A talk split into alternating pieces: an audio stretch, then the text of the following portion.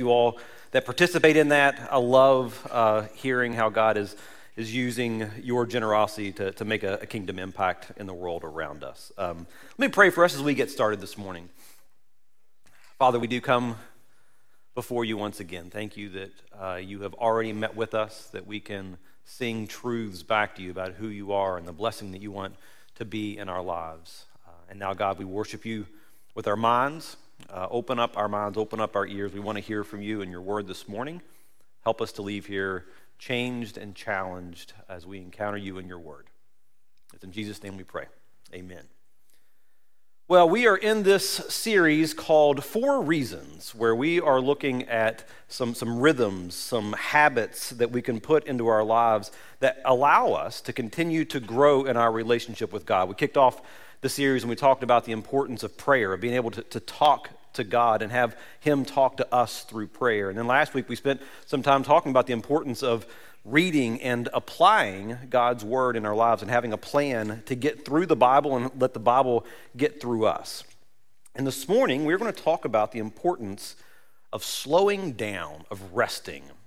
And I think this one might be the most countercultural yet because we live in a society that doesn't prioritize contemplation or, or, or slowing down or refreshment. Now, we, we prioritize, we applied productivity and ambition and striving and trying to squeeze as much into our calendars as possible. In fact, I can predict right now just about how every conversation happened uh, in the lobby this morning, or the conversations that you're going to have tomorrow when you go to work. Someone's going to ask you, Hey, how's life right now? How was the weekend? And your response will be, Man, it was great. It was crazy busy. I mean, we stopped, we didn't stop the entire weekend, but life is good. I mean, we're so crazy, we, we're so crazy busy right now we can't see straight. But man, life's good. And we just go after this busy lifestyle. How many times in a given week do you have that conversation with someone? This is just who we are. I mean, we fill our times get, getting pulled in a bunch of different directions with, with kids' activities and appointments and responsibilities at work and responsibilities at home. And sure, we complain that life is sometimes hectic and we haven't had a day off in, in forever. But somehow our complaining sounds a little more like bragging. We're almost drawn to this busy lifestyle. It makes us feel important. We, we enjoy and are almost proud of how much we can juggle in our lives. By our own admission, I think many of us would say that our lives right now are chaotic. You're working longer hours than you've ever worked. You have more things in your calendar than you've ever had before, but you believe yourself when you tell yourself, hey, this is just a season. But, but if you're honest, this season has been stretching on for months, maybe years, and there's not really an end in sight. And I, when I talk to people all the time, and even as I describe my own life, the words that keep coming up are overworked, overextended, exhausted. And it's so common in our culture that I, I don't even think that we feel like it's a problem anymore. Our lives have just adjusted to it. I have been in a hurry most of my life always rushing to the next thing, always looking at my watch and seeing what, what time it is, always frustrated that the person in front of me doesn't have the same priorities or see the same deadlines that I have, and they're holding me up. But I'm learning in my life that there's a terrible price to be paid for this nonstop busyness and this exhaustion.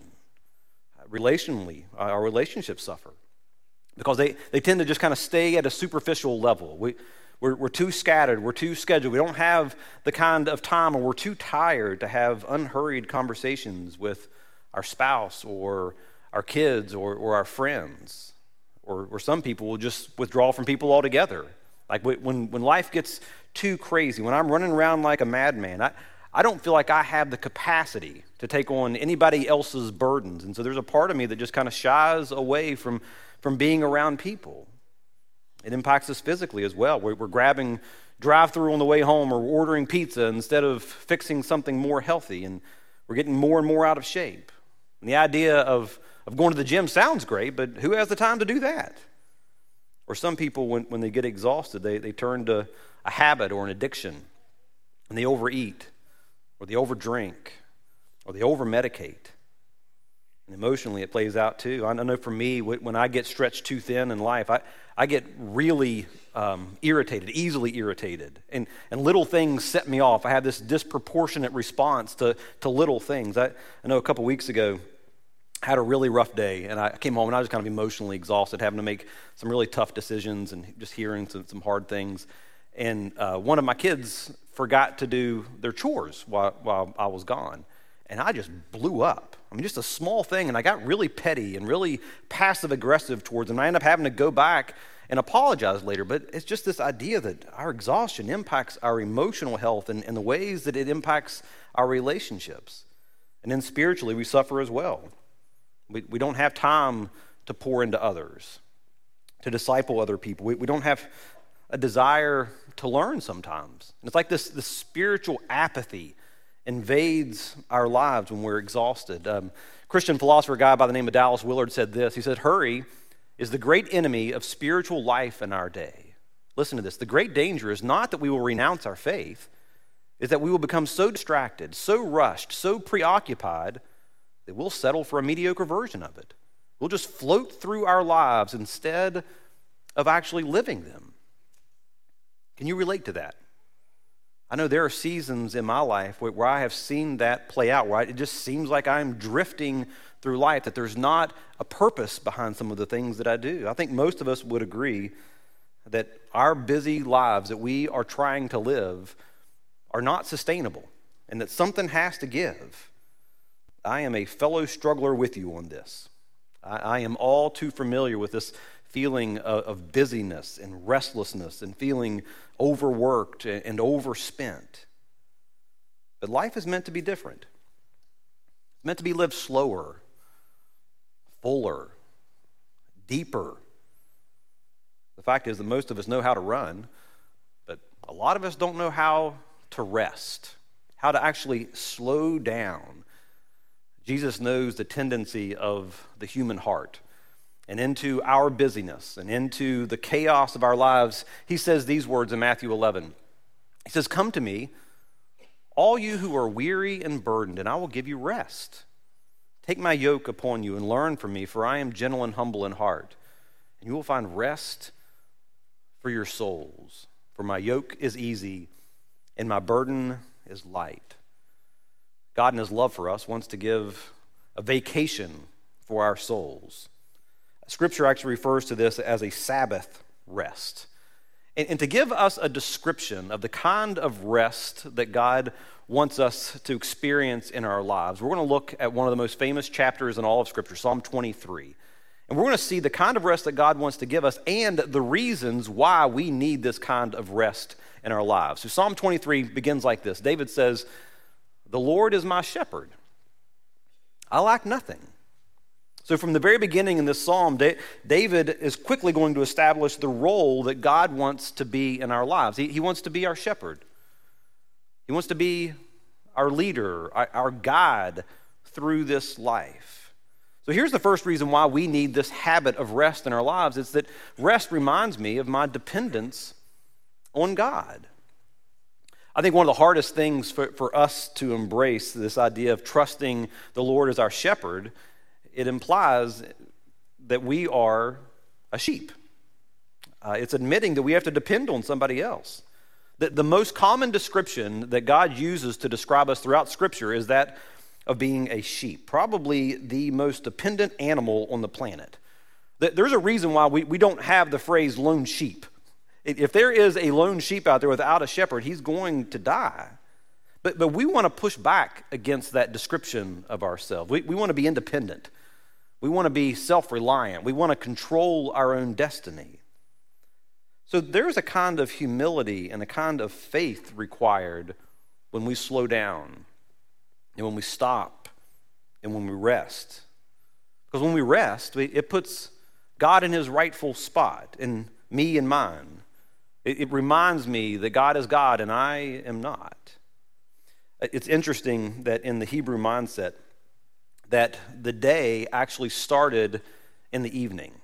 I don't know if you've ever picked up on this, but when you read the creation account, it says that it was evening and it was morning the first day. You see, for, for the Hebrew mindset, even their understanding of their daily rhythms served as, as a reminder of their dependence on God.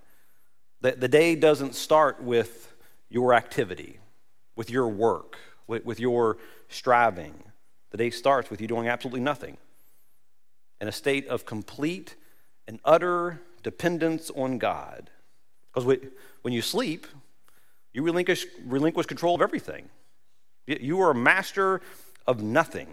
And it's this reminder that the world is going to be okay while you sleep, that, that God is still in control while you sleep. The, the kind of rest that God wants to give us, the, the kind that, that fills us, is rooted and it's established in this confidence, in, the, in this trust, in this deep conviction that God is good and that God is in control. That there's no rest for those who don't believe that to be true. If it's true that, that God works all things for good for those who, are, who he loves and who are called according to his purposes, then, then we can relax. But, but if that's not true, then, then start worrying. Either God is in control or it's all on us. And David says if you want to have rest in your life, to, to the depth of your soul, then it begins with trust. It, it begins by remembering that you are a sheep and that He is a shepherd and that you are completely dependent on Him. And He says that, that if you have that kind of connection, if you have that kind of trust with your shepherd, then you will lack nothing in your life. Which means that, that if you are feeling restless, if you're feeling discontent right now, then at least in this moment, the Lord is not your shepherd. Something else is. It, it, may be money, it may be success, it may be somebody else's opinion of you. And what we need to do is we have to learn to, to use those, that restlessness or that, or that worry or that discontentment as, as the signal that maybe I am trying to control too much of my life right now and that I need to once again declare my dependence on Him for everything. And, and to go to Him and say, God, I, I need you for this decision. I, I, need you in this job. I, I need you for that relationship, for, for that dream in my life. One of the reasons why we need to have this habit of, of rest in our lives is just this reminder that we have a good shepherd that, that we can and that we must depend on in this life. Here's the next reason why we need to have this habit in our lives is that rest refreshes my soul. Rest refreshes my soul. Look, look at what David says in verses 2 and 3. He says, He makes me lie down in green pastures. He leads me beside quiet waters. He refreshes my soul. He guides me along the right paths for His name's sake. If you're here this morning and you're wore out and, and your soul weary, I mean, this sounds good. This idea of, of green pastures, lush pastures and peaceful streams. But some of us struggle because we don't know how to handle peace or blessing or abundance in our lives. When, when we get to a place or a season of abundance, sometimes some of us, our, our productivity gear kicks in and, and, we can't stop long enough to enjoy it. Or, or sometimes guilt kicks in and we don't think that we deserve God's blessing in our lives. Or sometimes comparison kicks in. And we don't appreciate God's blessing in our lives because somebody else has more than we do. And David says that our good shepherd, sometimes he, he makes us lie down in green pastures. If we're going to get rest, if we're going to get strength, if we're going to get renewed in order to live this life, then we're going to have to learn to stop and enjoy the blessings of God in our lives. Not feel guilty about them. Just accept them and enjoy them. Not, not compare the blessings that God gives us to somebody else, but just accept them as gifts of God and enjoy them in our lives. It's crazy to think that, that sometimes we have to be forced to slow down in order to receive and enjoy life. But here God is saying, hey, listen, don't rush off to the next thing. Don't rush off to, to the next appointment, to the next project, to the next practice. Stay here. Soak in my goodness in your life. Soak in my love and my grace in your life. There needs to be some intentional and consistent time in our lives where we slowly enjoy the things that, that bring refreshment and are life giving and that fill us up.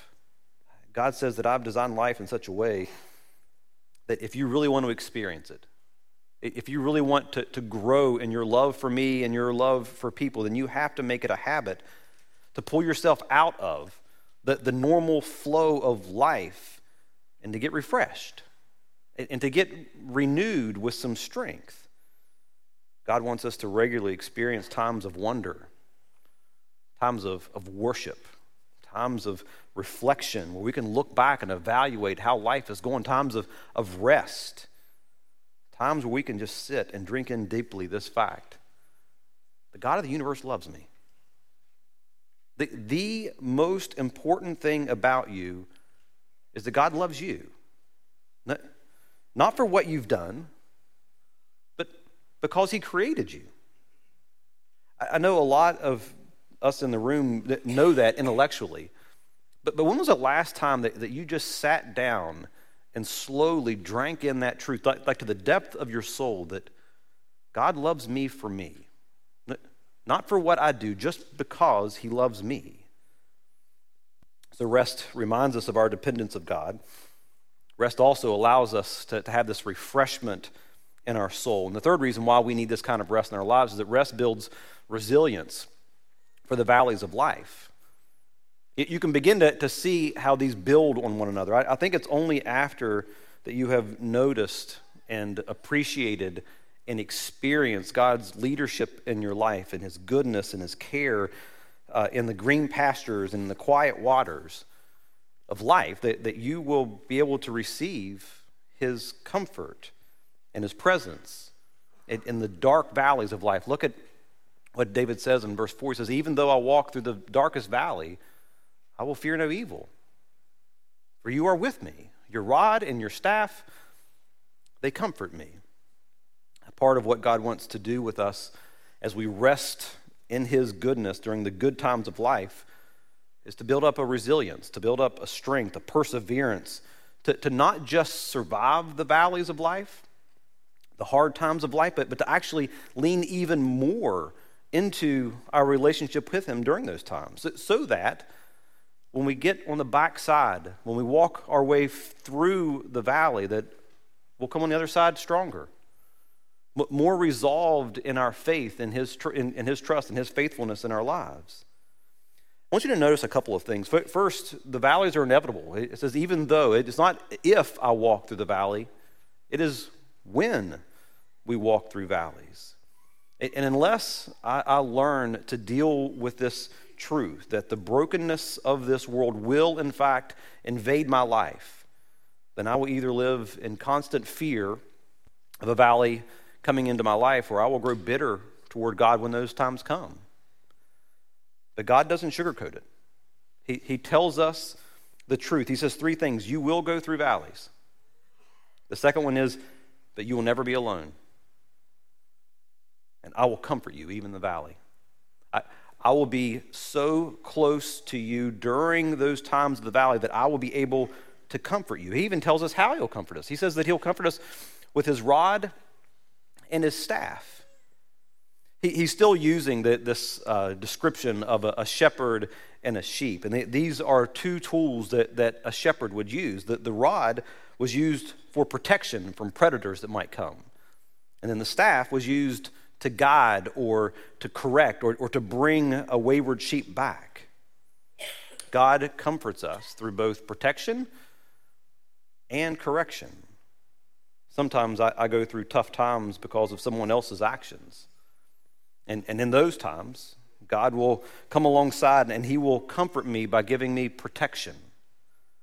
And at other times, perhaps more than I want to admit, or maybe more than you want to admit as well, I, I go through valleys because of my own actions. And, and in those times, God comforts me through His correction, through, through lovingly bringing me back onto the right path and closer to His side. I think that's crucial for us to realize because, I mean, catch this, understand this, that, that even if it is my own selfishness, even if it is my own sinfulness that has messed things up in life, God is still there. He's still there to comfort and to restore. I think sometimes people assume that, that if they have caused their own mess, that God just punishes them. He says, okay, I'm going to leave you to your own, then you can figure it out on your own if you didn't want me there. But that's not true. What, what this says is that you are never on your own. He will be through, he will be with you, beside of you, through every single valley, regardless of the cause. That's his promise and that's his commitment. And if you allow that truth to enter into your heart, that brings some rest to our souls. And then notice how David ends. He says, Surely goodness and mercy shall follow me all the days of my life, and I will dwell in the house of the Lord forever. I want you to notice that David, David holds these, these two truths in tension his earthly life and mission, all the days of my life, and the eternity that waits him forever. When we pull away from, from the busyness of life, from the, the distractions of life, and we routinely and intentionally lean into our relationship with our Heavenly Father, that then we can start to, to glean this last benefit of our lives, and that is that, that rest gives an eternal perspective for the here and now. I, I think what, one of the most important things that, that we need to learn is how to live in the here and now while we focus on forever. Right? You, you have to have a job, you have to raise kids, you have to eat, you have to nurture friendships. But, the way to get rest for your souls is to keep a clear view of eternity and then allow that to inform your attitude and your intentions for the everyday, for the mundane, as you walk through life. When I take time to remember that, that heaven awaits me, it, it reminds me that my identity is already secured, that I am a child of God, that I am a citizen of heaven, and it frees me from getting my identity all wrapped up in money or possessions or, or people's opinions or, or success or any of these other things that may distract us away from who God says that we are. It also frees me up to live my life on mission, to make sure that my life is centered on accomplishing God's mission for my life, to bring His kingdom down here. I can start asking these kinds of questions. How, can heaven invade earth through me? How do I, how do I parent my kids with their eternity in mind? How do I manage the influence that I have with the relationships that I have at work? How can I leverage those for the kingdom? How, how am I using the financial resources that God has given me to, to further his kingdom? How can I use the talents and the gifts that God has given me to, to point people to Jesus?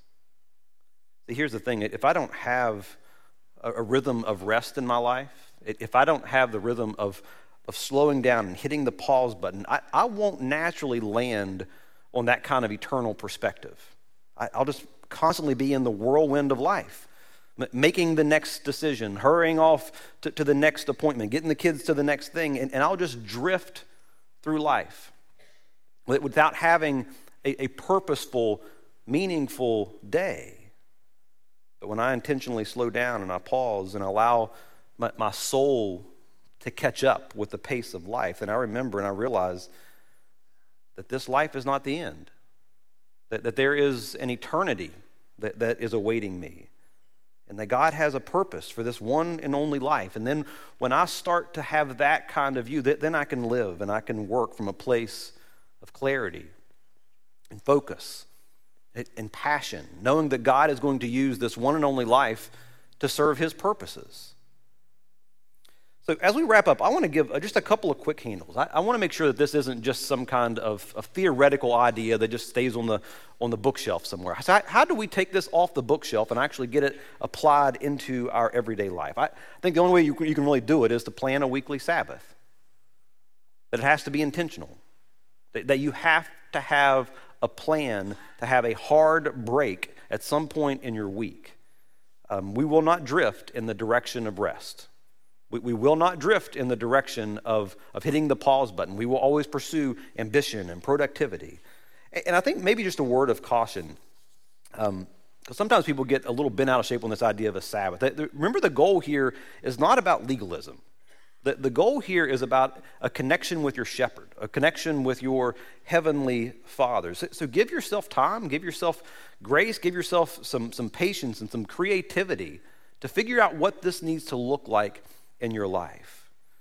Think of your life as like a bank account that, that has been depleted and drawn down throughout the week. And, and what you're doing is once a week, you're allowing God to deposit His peace and His wisdom and His presence and His sustenance back into your, into your spiritual account so that you can live a full life. I, I love John 10 10. It was referenced earlier in the day as well. So that the thief comes only to steal, to kill, and to destroy. But I have come that they may have life and have it to the full. God's plan, God's desire, God's hope for our lives is that we are walking through life with a full cup, satisfied, content, joyful, led by His Spirit, purposeful in our days, intentional in our relationships. I, want you to think back to a time where, you felt that kind of full life, where it just seemed like life was firing on all cylinders. You know, maybe you'd say, that was a time that I felt closest to God. I, prayed my best prayers during that season. I, I heard the whispers of the Holy Spirit in my life, and I followed them. I, I kind of lived this adventurous life. I, I was always talking about what God was doing in my life, and I couldn't wait to share it with, with the people that were around me. I, I was excited. I, I was learning new things uh, about me and, and about God, and I was engaged in God's mission in the world. Or maybe you would add, you know what? I laughed a lot more then. I had great conversations with family and friends. I felt like I really knew people. I felt like people really knew me. I was eating better and I was exercising more, and I, and I seemed to have more energy in the evenings, and I slept well at night. Listen, that, that's what God wants for your life. And now I want you to make an honest assessment of your current level. If you were to look at a, a fuel gauge in your life, where would you draw the line right now? Would you say that, that your life is more full? Or is it more weary and burdened? Do you see more signs of life and peace and joy in your life? Or, or do you see more irritability and agitation and, and apathy? So here's a, here's a real quick grid that, that maybe can give you some, some guidance for this weekly rest. This idea of reconnecting with your shepherd. It goes through uh, this acronym for rest. The first is that you need to retreat. Um, you need to, to retreat from the normal. You, you need to, to retreat, to, to pull away from the busyness and the distractions and the responsibilities of normal life. And you need to carve out some time where it is just you and God.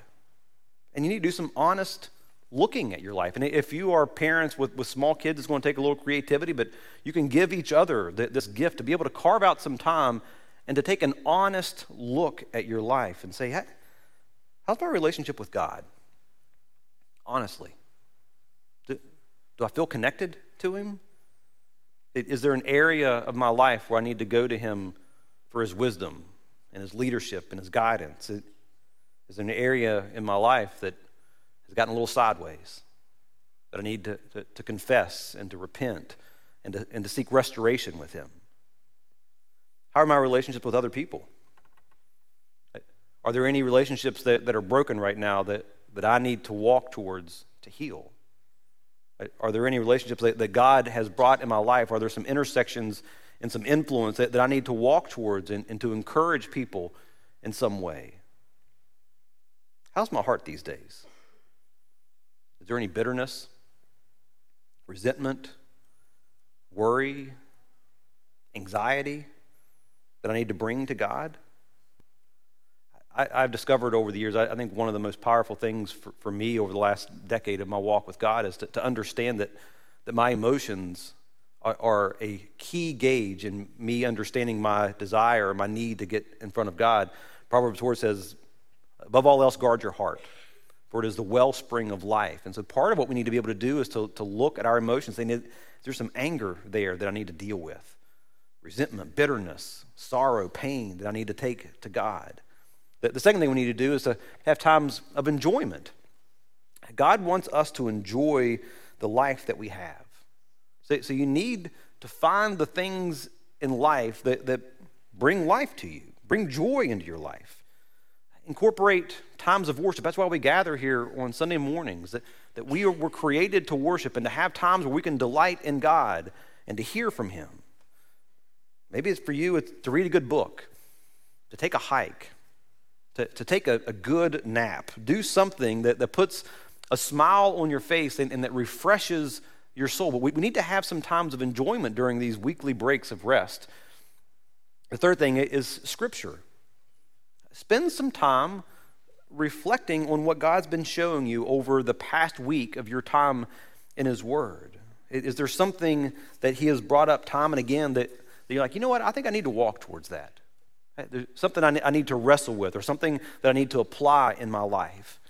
And the last thing is a time of thankfulness where we spend some time considering the, blessing of God in our lives and, and thanking Him but for those green pastures and, and those quiet waters that, that He brings into our lives as a place to, to restore us. But, but we return our thanks to Him and re- realize, again, this is kind of going full, full circle, that we are dependent on Him, that we did not create those green pastures, that God gave those gifts to us, and so we want to return thanks to Him for those.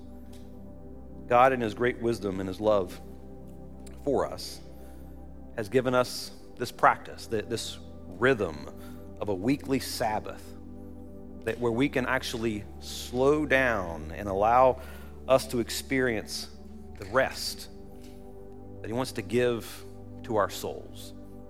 Let me pray for us.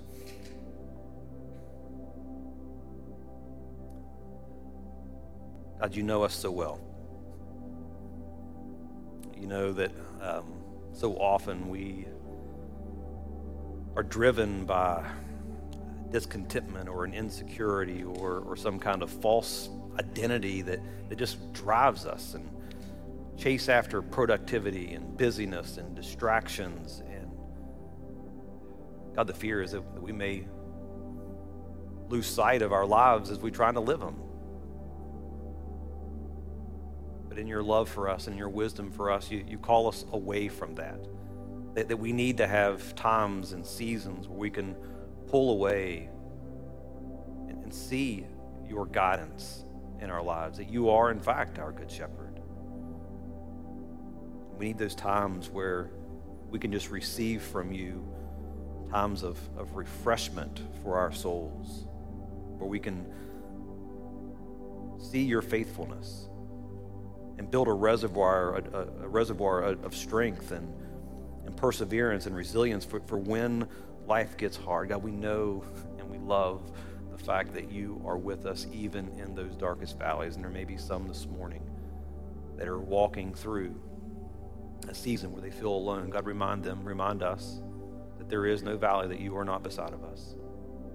God, refresh our souls. Remind us of your goodness. And God, give us that eternal perspective to, to live this one and only life to bring heaven to earth. Give us the, the boldness, the strength that, to actually put this in place and, and to see the kind of work that you can do in our lives when we hit the pause button and allow our souls to catch up with the busy pace of our lives.